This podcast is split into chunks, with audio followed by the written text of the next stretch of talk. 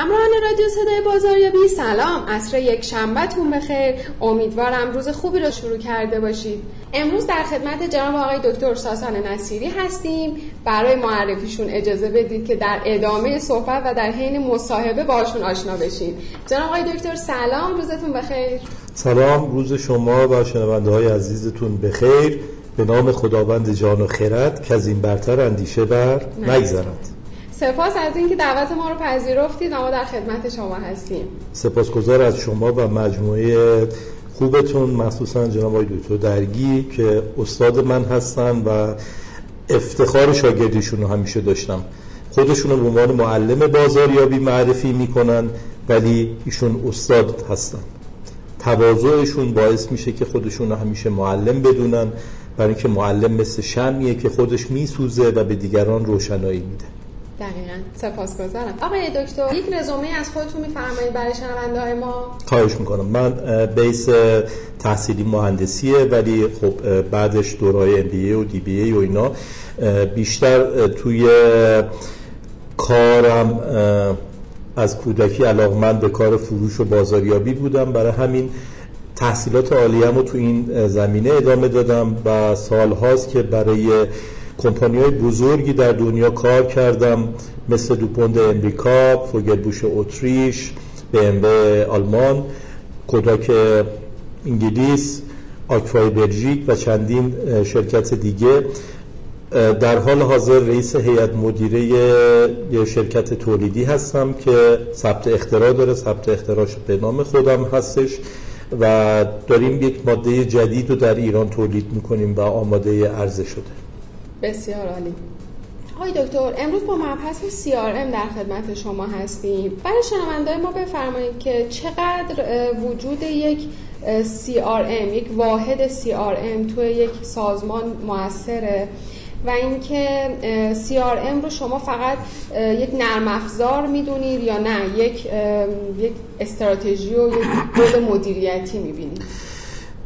اجازه بدید با واژه CRM آشنا بشیم. Customer Relationship Management یا مدیریت ارتباط با مشتریان سوالی که شما مطرح کردید سوال بسیار جالبیه. از این لحاظ که شاید خیلی ها فکر می‌کنن CRM ارتباط با مشتریان خارجی. از نظر من CRM به این صورت تعریف میشه که ما دو نوع مشتری داریم.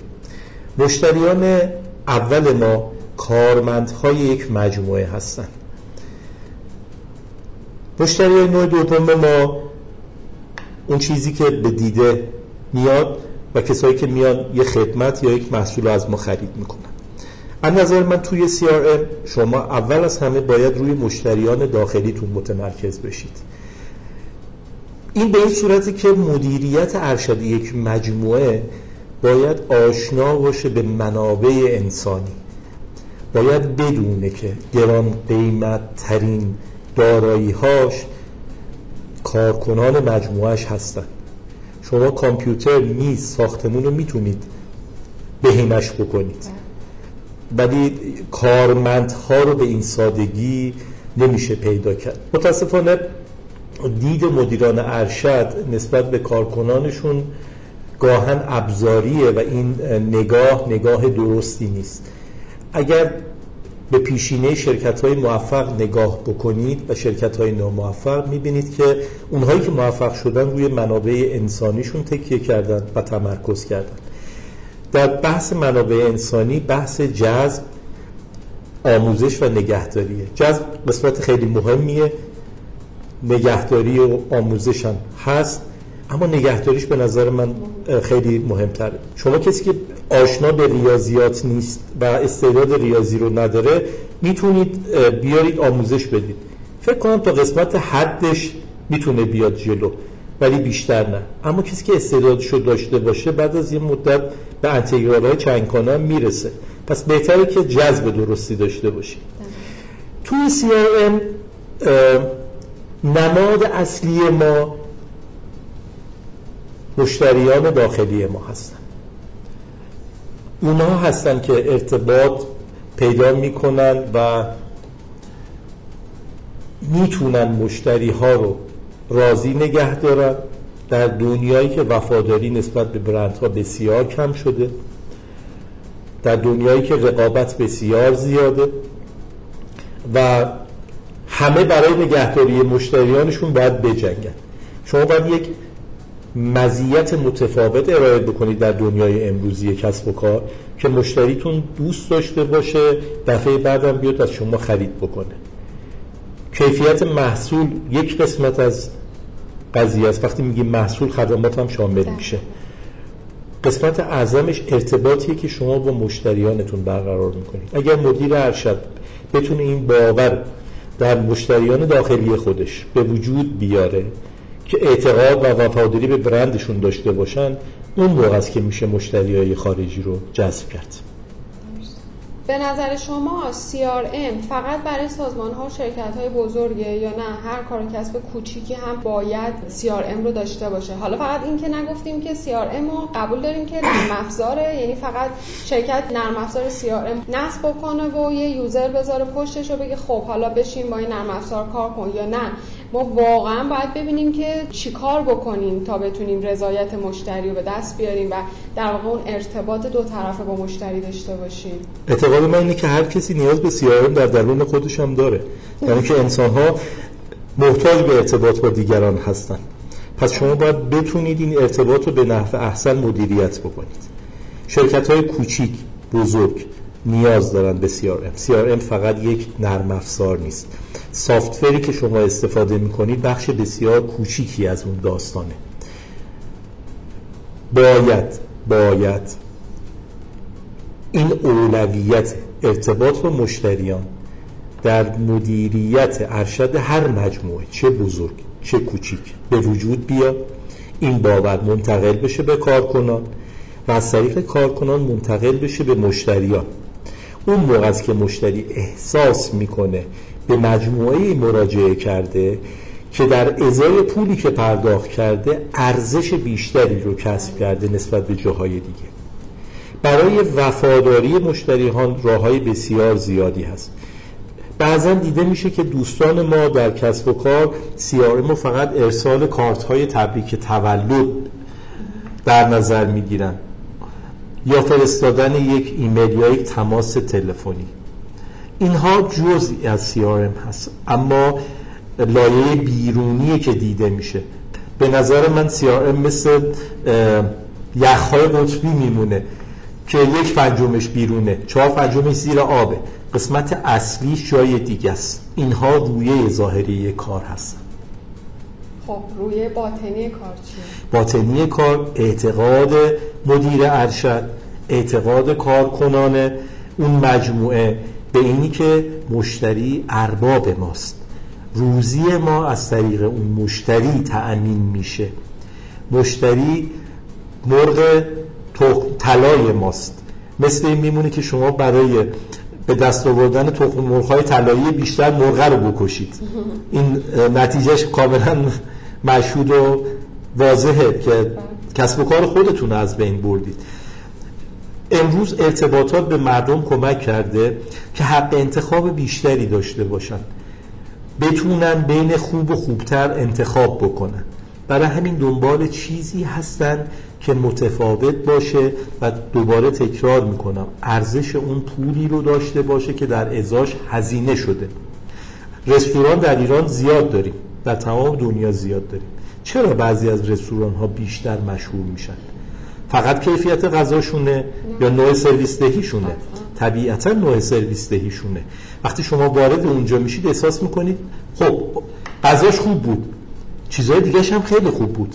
رفتار کارکنانش خوب بود. نوع سرویسشون خوب بود. هر انسانی دوست داره بهش احترام گذاشته بشه.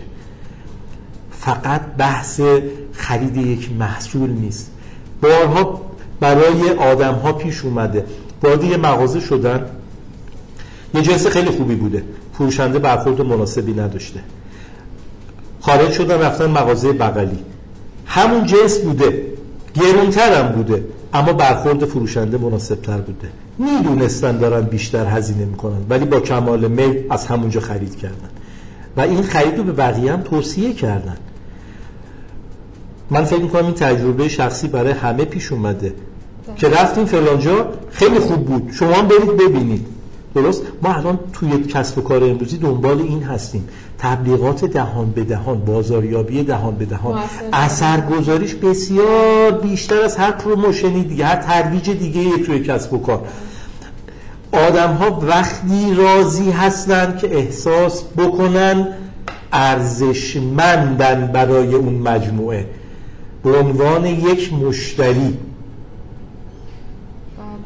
و زمانی هم که این ارزشمندی رو احساس می‌کنن وفادار میشن با دقیقا دقیقا. فقط رضایت اهمیتی نداره. الان در واقع ما تو دوره داریم زندگی می‌کنیم که رضایته باید پشتش خیلی چیزها باشه تا طرف وفادار بشه به اون سازمان. واقعیت رو قبول بکنیم مشتریان توقعشون رفته بالا. ده. من شما سایر انسان ها هر کدوم به عنوان یک مشتری وارد یک مجموعه شدیم. عنوان خریدهای روزانهمون خریدهای ماهانهمون یا مایحتاجی که نیاز داریم. بله. خب؟ کی وفادار میشیم به یک مجموعه؟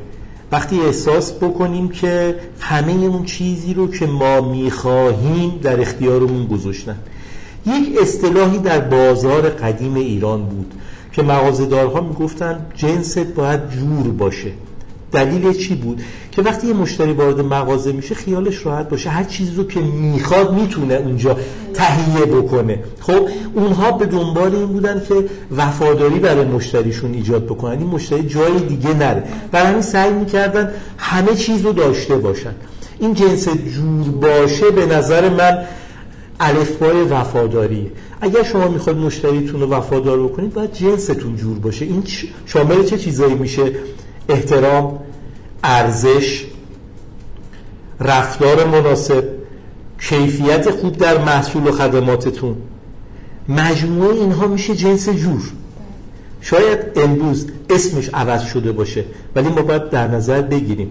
برای اینکه یک مشتری رو وفادار بکنیم و اینو بگم خدمت شما و شنونده هاتون مجبوریم به اون سمت بریم. نابود میشیم. نابود میشیم. بله. رقابت بسیار شدیده در بازار امروز. پس باید یادمون باشه اگر خودمون وارد یه مجموعه میشیم چه انتظاری از اون مجموعه داریم؟ خب چرا گفتم مشتری های داخلی مهمن؟ برای اینکه مشتری های داخلی کانال های ارتباط ما با مشتری های خارجی هستن. خیلی از مسائلی که مشتری ممکنه به مدیر ارشد یک مجموعه نگه به راحتی و با یک ارتباط دوستانه در اختیار کارمند می‌ذاره و اون کارمند باید اینا رو منتقل بکنه.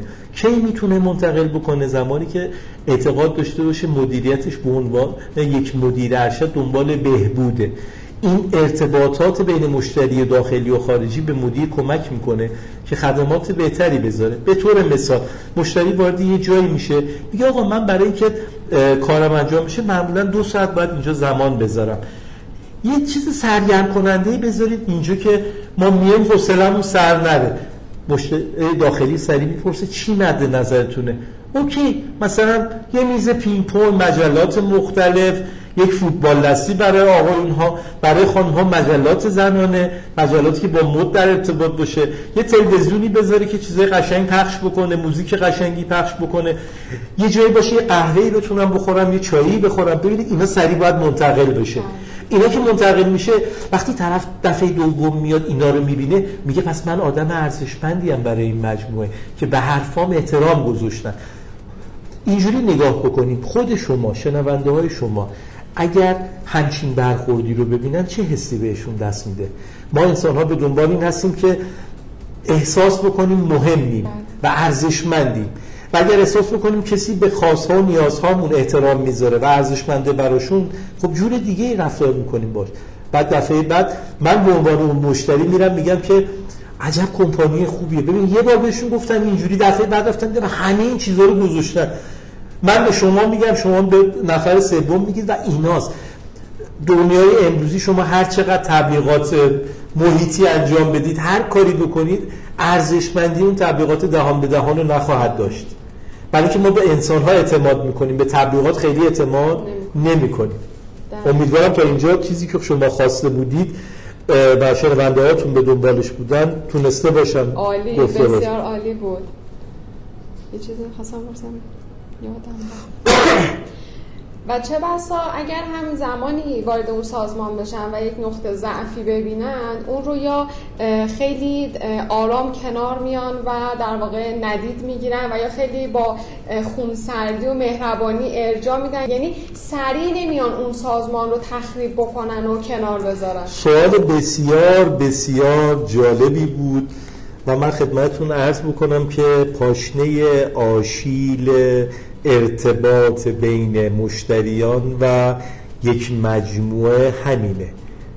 طبق تحقیقاتی که به عمل اومده 95 درصد از نارضایتی ها به مجموعه منتقل نمیشه و اینه که آسیب میرسونه به مجموعه.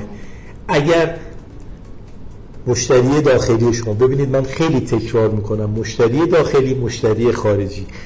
مشتری داخلی همون کار همون کارکنان سازمان هستند اگر ارتباط بین مشتریان داخلی و مشتریان خارجی خوب باشه اون 95 درصد بسیار ملایم و دلسوزانه به سازمان منتقل میشه. این اون هزینه که شما خیلی براتون گرون تموم میشه اگر بهتون منتقل نشه. روزی متوجه میشید که دیگه کسب و کار از دست دادید. برای همین سوالتون فوق العاده خوب بود و امیدوارم کسایی که کار انجام میدن به عنوان کسایی که مجموعی رو دارن چه کوچیک چه بزرگ اینو در نظر داشته باشن که باید به دنبال نقطه ضعف ها باشن. ما عادت نداریم انتقاد بکنیم. انتقاد رو به دیگران منتقل می‌کنیم. رفتم فلانجا خیلی بد بود. ولی این خیلی بد بود و منتقل نکرده. چرا؟ بعضا اینه که منتقل می‌کنن بی توجهی میشه و احساس می‌کنن خب فرقی نمی‌کرد دیگه. خب؟ اما همونجور که شما گفتید اگر مشتری خارجی ما با ملایمت اگر چیزی رو ببینه چون دلسوز مجموعه چون می‌دونه اون مجموعه دلش برای این آدم میسوزه. طبیعتا اون هم دلش برای مجموعه میسوزه. میگه آقا من اینجا فلانجا رفتم این سیستم اینجاش ایراد داره. اینو در نظر داشته باشید. این سریع باید منتقل بشه مدیریت برطرفش بکنه و دفعه بعد که مشتری میاد ازش بخوام که بریم ببینیم که اون چیزی که شما خواستید انجام شده یا نه. طبیعتا وقتی ببینه به خواستش رسیده و اهمیت بهش دادن طبیعتا به صورت نرمال میاد. دفعه بعد هم اون ضعف رو بیان می‌کنه. و ما هر چقدر بتونیم این ضعف رو پوشش بدیم ارتباط بهتری پیدا کردیم و تونستیم گارانتی کنیم کسب و کارمون. درست؟ ما می‌بینیم که توی دنیای واقعی همه راجع به خدمات پس از فروش صحبت می‌کنن. CRM جزئی از خدمات پس از فروشه. اما خدمات پس از فروش اون چیزی نیست که امروز ما داریم متاسفانه در کشور خودمون می‌بینیم. ما احساس می‌کنیم اگر محصولی گارانتی داره یا وارانتی داره این یعنی خدمات پس از فروش. این ممکنه رضایتمندی ایجاد کنه. همون نکته که شما گفتی ولی وفاداری ایجاد نخواهد کرد. خب پس حالا که بحث رو رسوندیم به خدمات پس از فروش چه کمی راجع خدمات پس از فروش برای بگیم. تجربه خودم رو از یک کمپانی بزرگ میگم در حد کلاس آی جهانی ولی اجازه بدید که اسمی ازش نبرم. بله قسمت پذیرشش در یکی از نمایندگیاش در یک کشوری. قسمت پذیرشش به این صورت بود که ادوایزر پشت میز نشسته بود متقاضی وارد می‌شد ایرادش رو می‌گفت و ادوایزر ایراد رو بررسی می‌کرد و طبیعتا این پروسه بین 15 تا 25 دقیقه بعضا تا نیم ساعت طول می‌کشید. و مشتری سرپایی ایستاده بود و ادوایزر نشسته بود.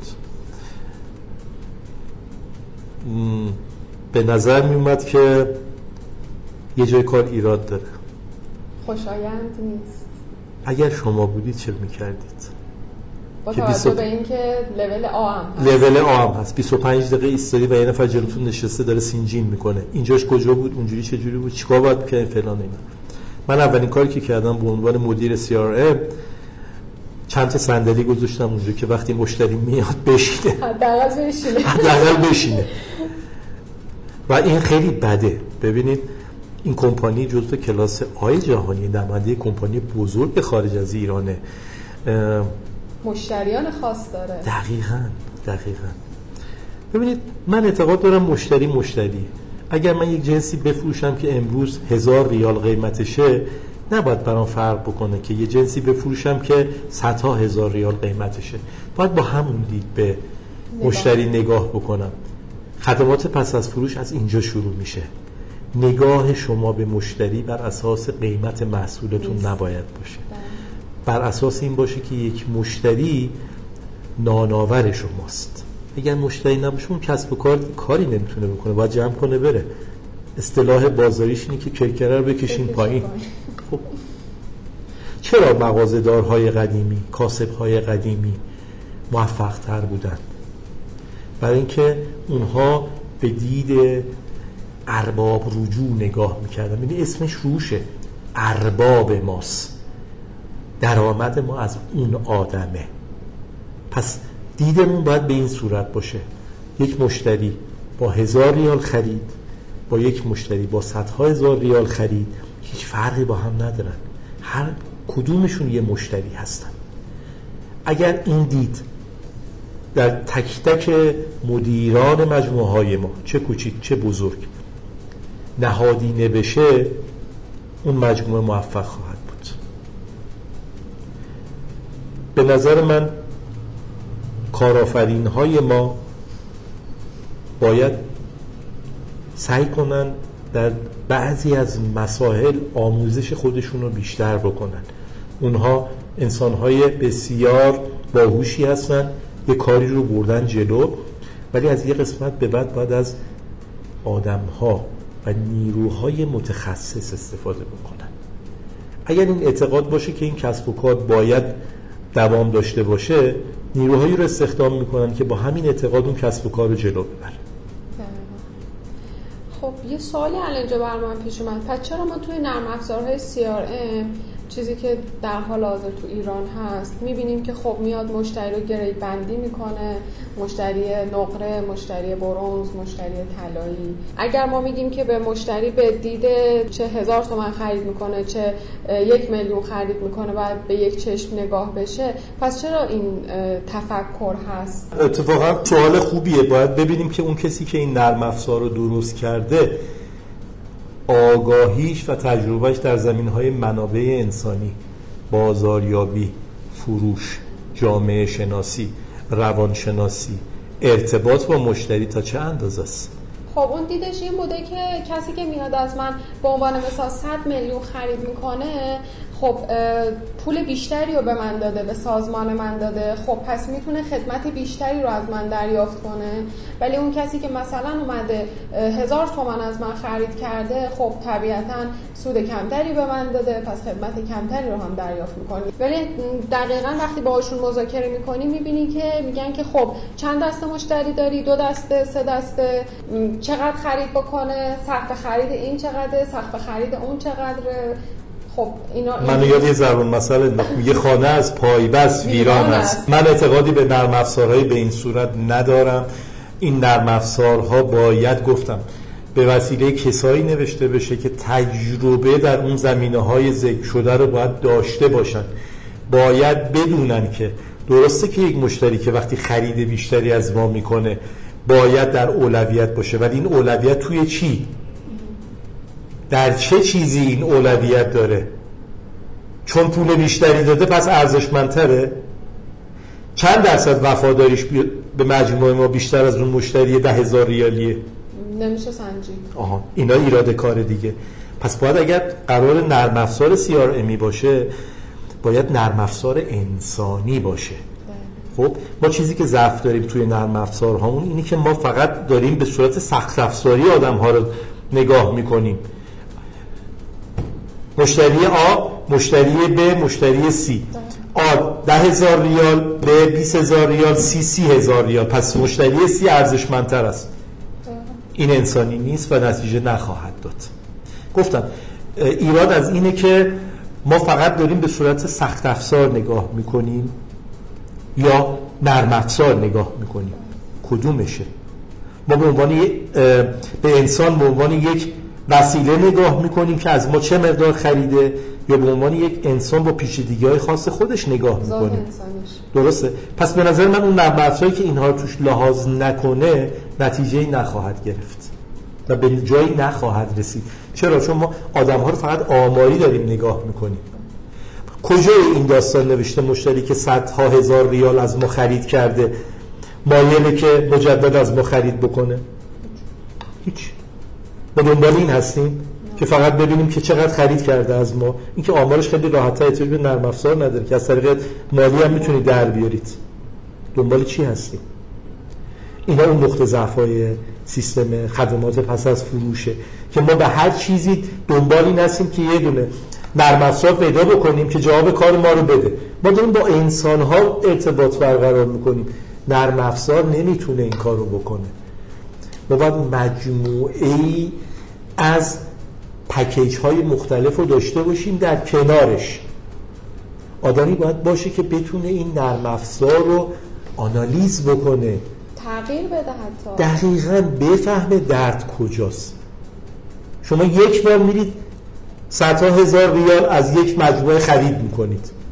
بعد دیگه نمی‌خرید اصلا. ولی یه آدمی که ده هزار ریال ده هزار ریال داره خرید می‌کنه تا یه سالیان. نگاه می‌کنیم می‌بینی که همون آدم ارزشش برای اون سازمان بیشتره. ما باید اون قاعده 80 20 رو در نظر بگیریم که بدونیم کدومشون ارزشمندترن. الان تمام سازمان ها به دنبال این هستن که مشتری قدیمیشون رو حفظ بکنن. بلکه به دست آوردن این مشتری خیلی هزینه داره. چجوری می‌تونیم مشتری قدیمیمون رو جذب بکنیم؟ نیازهاشون رو در نظر بگیریم خواسته هاشون رو ببینیم. ارتباط و تعامل انسانی باشون داشته باشیم. و کاری بکنیم که حس خوشایندی داشته باشن از اینکه سراغ ما میان. خرید می‌کنن. دقیقا. اصطلاح دکتر درگیر رو به کار می‌برم. میگه از کیفش به کیفش برسیم. اصطلاح خیلی قشنگیه. واقعا توصیه می‌کنم چون دکتر درگی خودش سالها تجربه کار عملی داشته فقط آدم نیست که کتاب خونده باشه اومده باشه خود راجبش صحبت بکنه. کتاباشون توی مجموعه تی ام بی ای حتما مطالعه بکنن چون هر کدومشون یک نقطه عملی در زندگی خود این شخص بوده که داره منتقلش می‌کنه این تجربه رو و باید امروز از تجربیات دیگران استفاده کرد. دقیقا. از تجربه رو باید استفاده کرد و آسیب کمتری دید. بله برای اینکه اون تجربه هزینه داشته. حداقل هزینهش عمر اون طرف بوده. که با هیچی نمی‌تونید مقایسش بکنید. قطعا همینطوره. ممنون البته. اون چیزی که من واقعا دنبالش هستم اینه که امیدوارم یک روزی در کشورمون ایران عزیزمون سطح آگاهی و دانش مدیران مجموعه ها به حدی بره بالا که احساس پدر بودن نسبت به کارکنانشون داشته باشن و احساس ارباب رجوعی به مشتریانشون. دکتر درگی همیشه میگن که یک سازمان یا یک شرکت فقط یک جای فیزیکی یک مکان فیزیکی نیست. افرادی که توی اون مجموعه کار می‌کنن به نوعی خانواده همدیگه هستن. چون ما یک سوم بلکه بیشتر از عمرمون رو داریم در کنار همدیگه کار می‌کنیم و چه خوبه که این اوقاتی رو که داریم کار می‌کنیم و برای مجموعه مفید هستیم برای خودمون هم ارزشمند باشه و مفید باشه. دقیقا. برای همین من اصطلاح پدر بودن بله. یا امروزه چون مدیرای خیلی خوبی داریم از خانم ها که دارن مجموعه بزرگی رو هدایت می‌کنن. بگیم که یه مدیر خوب هم پدر خوبی هم مادر خوب. درست؟ پدر مادر آینده بچه هاشون براشون خیلی مهمه. تربیتشون مهمه. این هم بخش آموزش است. حفظ و نگهداریشون از خطرها مهمه. پس اگر با این دید به کارکنانمون نگاه بکنیم مطمئنا اون مجموعه رشد می‌کنه. سپاسگزارم از شما دکتر. من از شما و شنونده هاتون سپاسگزارم که وقتشون رو بابت این داستان گذاشتن بسیار نکات ارزشمندی رو در اختیار ما گذاشتید ان که سالیان سال سلامت و موفق باشید سپاسگزارم من لطفتون